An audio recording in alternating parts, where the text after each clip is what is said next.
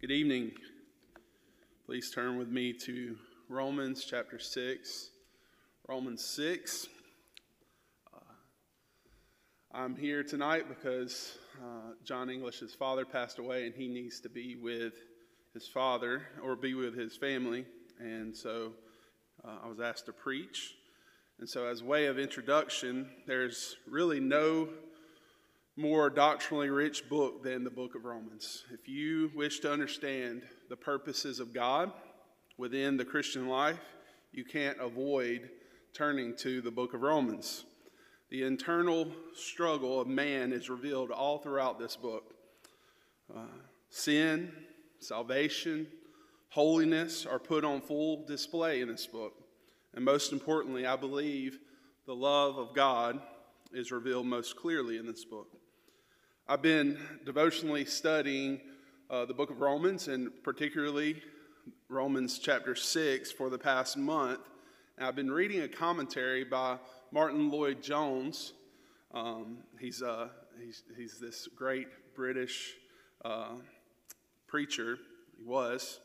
Uh, and it's just one of the most rich things I've ever read. And I would encourage you, if you want to study the book of Romans uh, closely, pick up his commentary. Much of the truth that will be conveyed tonight comes from really weeks of wrestling through his commentary, which I recommend any thoughtful reader. Now, as we come to chapter 6, it's very common to take chapter 6 and 7 of Romans and think this is only dealing with the doctrine of sanctification, which is the process in which we are working out our salvation. And yes, there are significant truths that we, uh, that we see here that help us grapple with sanctification. However, my hope tonight is to show you that the Apostle Paul has not finished the important doctrine of justification by faith alone. He is showing us in these chapters the benefits, really, chapters 6, 7, and 8, the benefits of our justification which carries us forward all the way through this life.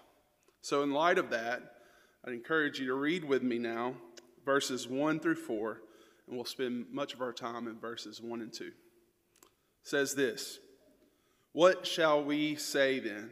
Are we to continue in sin that grace may abound? By no means. How can we who died to sin still live in it? Do you not know that all of us who have been baptized into Christ Jesus were baptized into his death? We were buried, therefore, with him by baptism into death, in order that, just as Christ was raised from the dead by the glory of the Father, we too might walk in newness of life. Let's pray.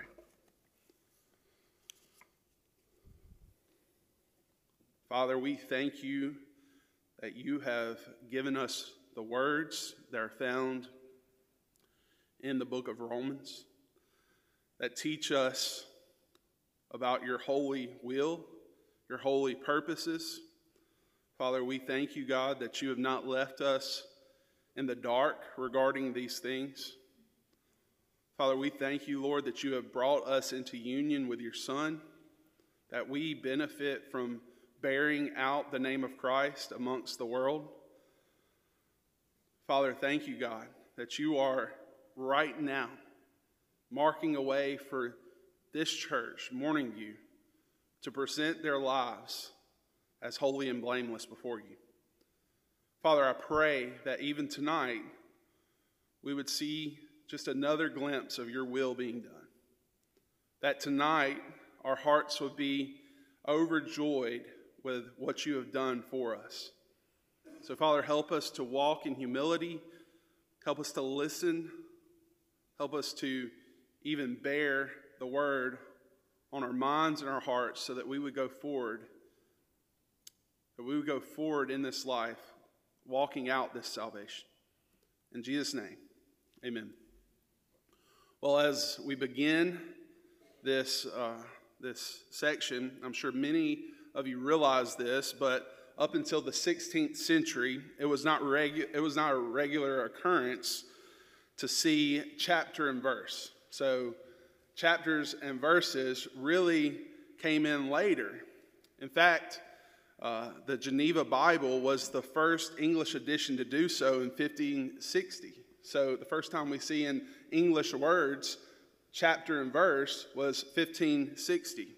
So the book of Romans was meant be read as a letter, it was meant to be understood as a whole. This evening, we're going to begin looking at it more as a letter and then go into particular verses in chapter 6. So, for the first few moments, we're going to do a quick survey of chapters 1 through 5 in hopes that we can understand really what's going on in chapter 6 a little better. So, Paul doesn't start immediately with the most important thing that he's going to address in this book, which is the doctrine of justification by faith alone. Uh, he doesn't start there. He rather starts with sin. He starts with this thing that all of us bear in common. He starts with the fact that every single man is dead in their trespasses and sin, both the Gentiles and the Jews. We have, in fact, all inherited this curse of sin from Adam. In chapters 3, we see that no man, no matter how good you might think you are, no man is right before God in and of their own works. You're actually dead. You're dead because you have inherited this curse. Then in chapters 3 and 4, we see that Paul addresses our justification, our right standing, so to speak, before a holy and just God. And this only comes through justification by faith alone in Christ alone. Actually, our justification comes apart from the law, it comes apart from our circumcision, it comes apart from our parents, it comes apart from, apart from our spouse, comes apart from really anything other than the person of Christ. This is extremely important. This is extremely important as we progress through the book of Romans and as we progress in the Christian life.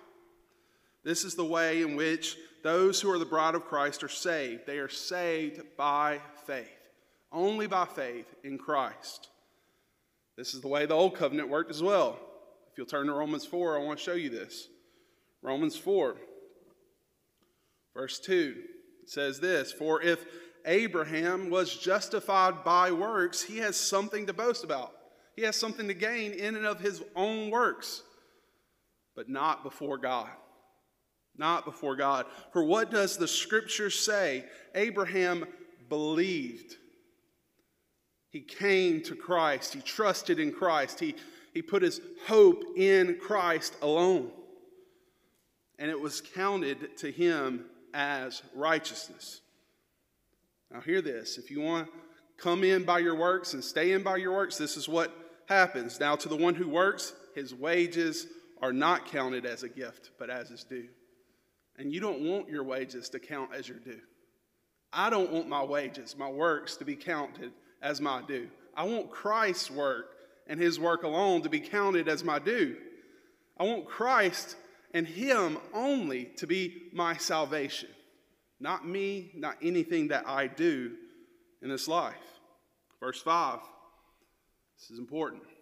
And to the one who does not work but believes in him who justifies the ungodly, his faith is counted as righteousness.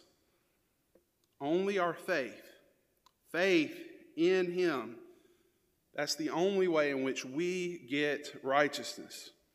So our hope rests solely in Christ alone, the one who created us, the one who entered into the world to die for us. Then in chapter 5, if you want to turn over there, this is where we'll be momentarily. We see that through, through that justification, we see really this first benefit of our justification. Verse 5, verse 1 of chapter 5. This justification now brings us peace with God. We were once enemies. We were once apart from the kingdom of God. We once hated God, but now we're friends. We're no longer enemies. See, even in chapter 5, Paul has not left us really left this great doctrine of justification. Rather, he begins the benefits. We see that salvation here is certain, it's fixed. It's yours today, it's yours tomorrow, it's yours the next, and it's yours the next. If you have faith in Christ, it's yours. In fact, Paul says in chapter 5, verse 11, look down there. We also rejoice in God through our Lord Jesus Christ, through whom we have what? Now, now received reconciliation. Not that we will receive reconciliation, we have right now, if we have trusted in God, if we have trusted in Christ, received reconciliation. Your standing before God is secured, it is certain, and hear this word it is immediate upon conversion. Upon true belief in Christ, it is yours. Lloyd Jones says this Paul wants these Romans to realize that the whole redemption is theirs presently. Presently. That's a, beautiful word. So, Paul begins to work it out over the next few chapters and shows how nothing can come between them and their guaranteed end. And what's our guaranteed end? It's communion without sin in heaven with a holy God and his Son, Jesus Christ. That's beautiful. That's the crescendo. Paul ends with this in chapter 8 that there is no trial, there's no tribulation, there's no work of evil that can thwart what the believer has presently, right now, and what the believer will have to come. As Adam gave us sin in death, he gave us the curse of unrighteousness. Christ has given us righteousness and eternal life. So, from chapters 5 through 8, the Apostle Paul is wanting us to see all the blessings, all the guarantees that come along with our justification, with what we have already received upon faith in Christ. Now, before we go into verse 1 of chapter 6, we need to think about the statement that is made right before chapter 6. We often want to jump straight to chapter 6 and we forget about what's happening before, the context before. In verse 20 and 21, if you look down of chapter 5, Paul says, Now the law came in to increase the trespass. But where sin increased, grace abounded all the more. So that as sin reigned in death, grace also might reign through righteousness, leading to eternal life through Jesus Christ our Lord. Now, as I first read those verses, Now, as I really read those verses many, many years ago, what came to my mind was this. Okay, Paul. I wasn't smart enough to keep reading, by the way. Okay, Paul. I now don't have to worry about my sin if grace is abounding all the more, right? Doesn't that mean the more I sin, the more I'll know of God's grace? I mean, I, am not understanding what you're saying, Paul. Who doesn't really want that trade off? Think about it. Something I've been used to my entire life, my own sin, is something I can continue in, and grace will abound all the more? Of course not. The more you study of the book of Romans and really the whole canon of God's Word, the more you realize this can't be true of a genuine child of God. If you are called into the kingdom of God, then you are called into a kingdom of holiness, of right standing. And this is what chapter 6 is seeking to deal with. The problem that arises out of verses 20 and 21 is a problem that we call antinomianism. Y'all want to learn a word tonight? Let's say it together. Antinomianism. We'll do it one more time. Antinomianism. It's this definition really without law, no law. In fact, we are tempted to think that since God is long suffering, then I can continue in my sin, forgetting the law of God exists and living out this licentious lifestyle. I have the authority now. My chains have been broken honestly, my, my own particular greatest temptation in this world is to think, oh, it's okay. It's all right. It's all right. There's, there's grace for that particular sin later. And when I think that way, when I say those words, oh, there's grace for that, I tend to never think about the giver of the grace. I never tend to think about Christ. I forget the price in which Christ paid to reconcile me from that sin. And I forget that I'm actually, right now, if I'm in Christ, united to Him fully. And that is what Paul is now going to address in chapter 6. Let's look at verse 1. It says in verse 1 What shall we? We say then. Paul understands this could be a collective problem. This is something that is dealt with individually, but also corporally. Sin is ongoing. That there are some of us who have no sense of the purposes of God's law, but rely only on His grace. This problem is something that has or could infect the entire church. A little leaven does, in fact, leaven the whole lump.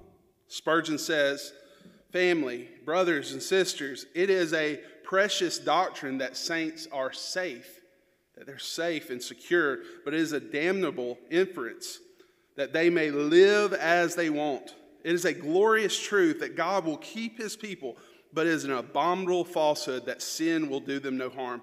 Remember, he says this remember that God gives us liberty, not license. God does, in fact, free us from the bondage of sin, but he frees us to love. He frees us to love His law. Once we hated His law, but now He frees us to love it. Now He frees us to take joy in communion with Him by obedience to Him. We don't have the license to go on sinning.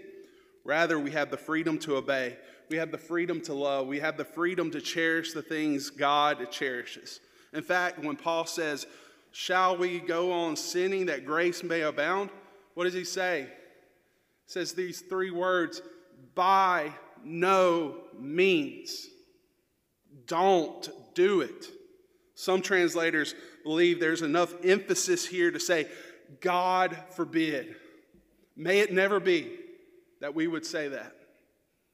Therefore, our aim as brothers and sisters in Christ is to walk hand in hand to the gates of heaven, knowing that some will come in wounded by their own sin, wounded by the flesh, wounded by the world, and wounded by the devil. Now, you can ask the question at this point Jordan, what then is the purpose of our justification by faith alone if you're now going to tell me that I have to live a holy life? That now a holy life is, should be my desire. I mean, didn't you already tell us that we're not saved by our own works? Well, Paul goes forward and turns our attention back to what has taken place in us. What shall we say then? He says. Are we to continue in sin that grace may abound? God forbid, by no means. How can we who died to sin still live in it? The trouble often with believers is the fact that, that in their sin, in their rebellion, in their evil works, they've forgotten who they've become.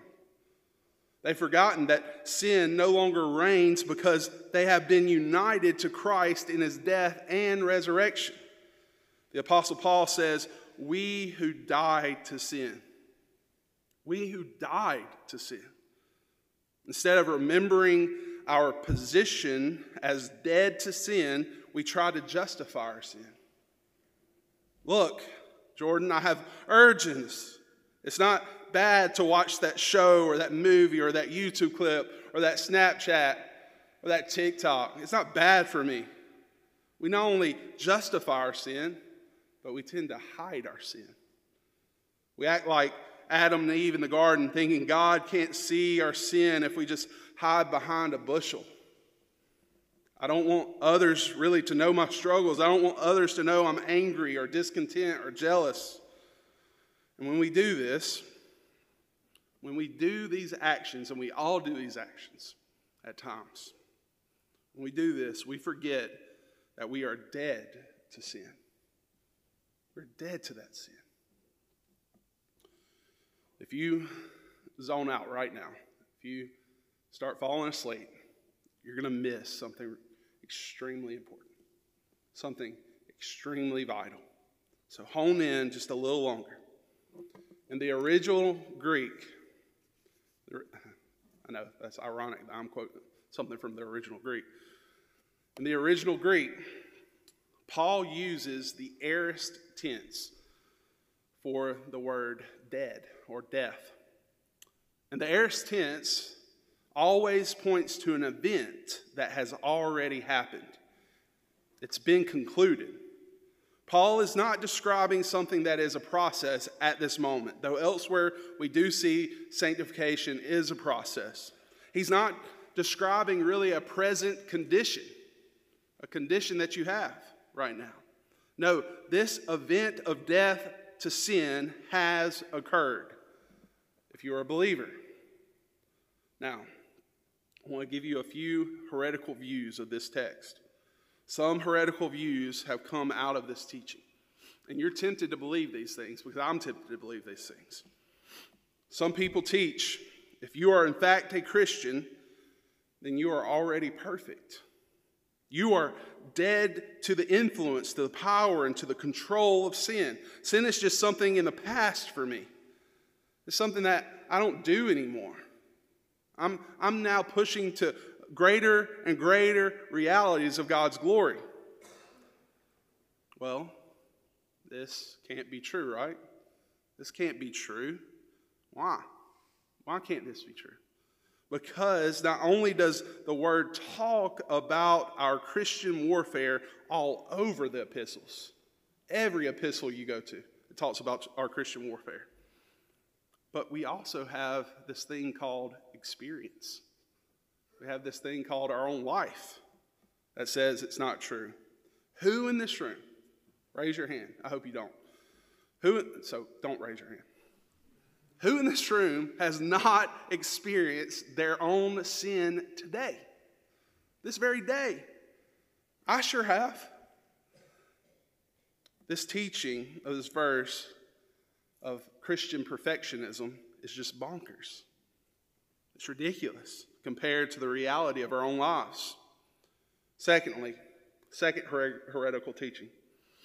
Some people teach that we ought, O U G H T, ought to be dead to sin. We're not actually dead to sin, but we should be. Beloved, when the translators, and, and we translate this Greek word into English, there is no ought in this verse. It says, You have died to sin. This teaching would have you think that you get in by grace and you stay in by your own dying to sin your own works of righteousness. This teaching goes against the very grain of why there was a Reformation in the first place. No, we get in by grace and we stay in by grace. It's all of God's grace that you're even here tonight, that you're even listening tonight, that you even have ears that are perking up at some of these truths tonight. It's God's grace. Lastly, some would say that we have died to the guilt of sin. In a sense, this is true. The covenant of works no longer condemns the believer, for we are in the covenant of grace. Yet within the wonderful covenant of grace, there is still the precious law of God that shows us our remaining sin, shows us our magnificent Savior's character, his beautiful character. He's never murdered, he's never stole, he's never committed adultery. And it, it guides us. This law guides us to how we are to bear out the fruit of salvation. So, really, none of these ideas are correct.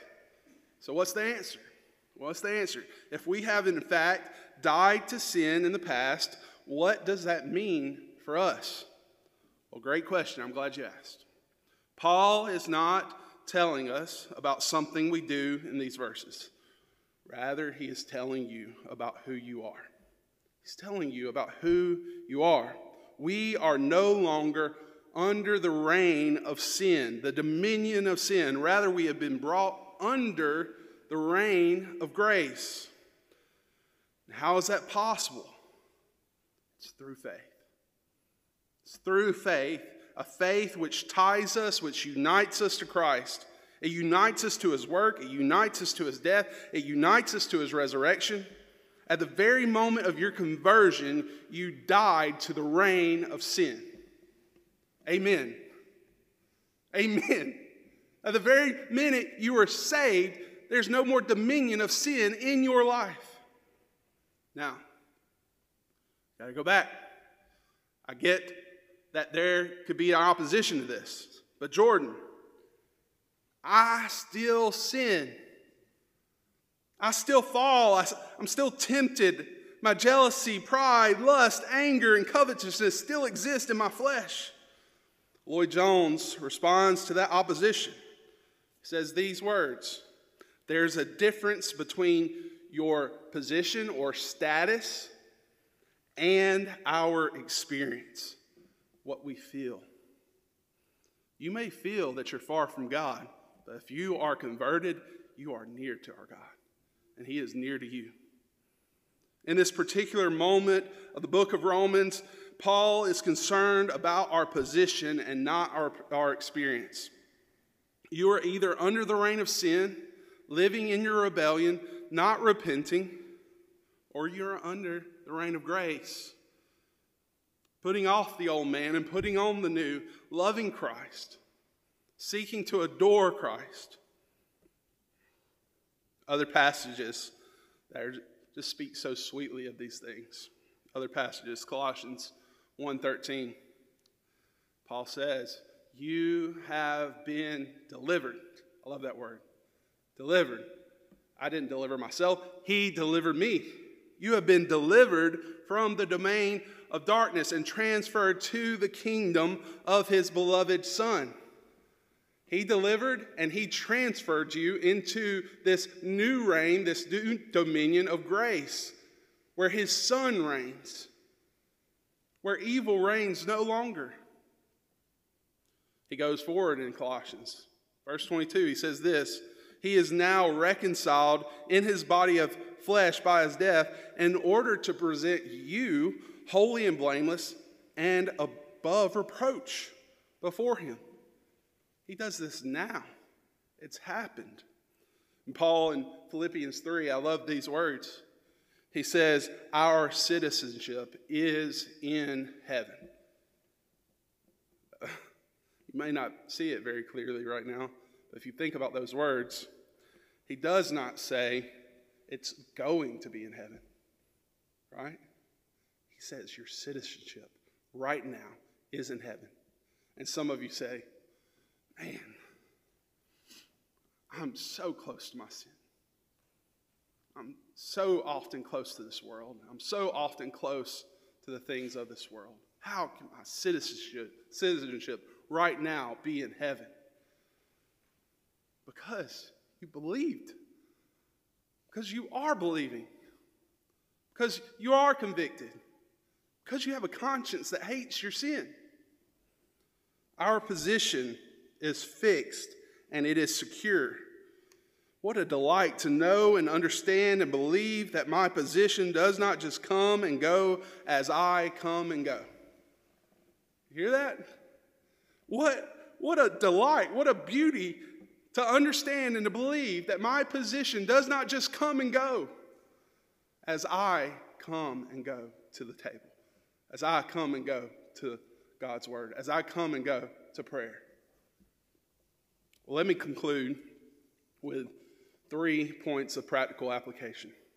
Three points of practical application, really regarding our position under, under the reign of grace. First, our positions under the reign of grace are, in fact, our identities. It's who we are.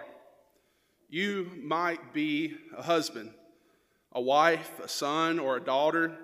Yet the fact that you have entered into the reign of grace through faith in Christ alone is your ultimate identity. Those who want to say that they are gay Christian don't understand that Christ died to release us from the domain of sin. I no longer am connected to that sin, no longer connected to it. I'm released from it. I can now live out a holy life apart from it. Those who justify their sin don't understand the fact that God's justice was poured out on his own son. Don't go back. Don't run back this week or the next hour to the old ways, your old patterns, your old sins. There's much more freedom in the joy of Christ and in the reign of grace that you are in. You're in by belief. Keep believing. Keep trusting. Keep hoping. Go back to this Christ. He is your identity. Secondly, our positions under the reign of grace show the enemies of God that Christ's work actually merited salvation. That it actually merited salvation. You know what? The devil wants to think, hey, this didn't work. When Jesus died on the cross, Pilate likely gasped in relief. Thank God he's dead. The Pharisees probably laughed in hatred. This Jesus said he was the Messiah, the King of the Jews, yet his friends all abandoned him, left him beaten and tortured to die on a cross. Yet Christ, throughout his life, promised fruit would come from his death and ultimately his resurrection. But had not had men not been changed from sinner to saint, had men not been changed from goat to sheep, from the dominion of sin to the reign of grace, Christ's work would have all been in vain. It would have all been silly. But you're proof. You're proof. You being in the reign of grace, it's proof of his resurrection. It's proof of his work. Your lives are a very display of the power of, cro- of the cross. Do you know that? Every day you wake up, every single day you wake up is a display of the power of the cross and the power of his resurrection. You are new. Live as a new man. Lastly, our positions as children of God cannot be changed. And I've hinted at this all throughout this sermon. Our positions as children of God cannot be changed. Once you have been brought into the house of God, you should make yourself comfortable. This is your home. Put your feet up at the, at the table. You're here. Sup with our Lord. Know our Lord. Read his word. Pray. Talk to him. You may try your hardest to leave God, and some of you will, and some of us do. But if you are His and He is yours, there is no power, zero power that can overcome you, that can overcome His will for your life. You surely will fall into sin, but you must return to the grace of the master of the house. He will receive you. He will receive you. Christ receiveth sinful men, even me with all my sin. Come back. Come back to this one who has loved you. Come near to this one who has loved you. Beloved, don't you want to glorify this God who's laid down his life for you? Don't you want to glorify this God for the great things he has done? Let's pray. Father in heaven, thank you, Lord, for all the great things that you have done for giving us new identities, for making us children of God, for giving us faith. Thank you for the benefits of our faith in Christ. Thank you, Lord, that we are just here as mere, mere vessels for your glory. God, allow us to love you, to love your word, and to love one another as you have called us to. In Jesus' name, amen.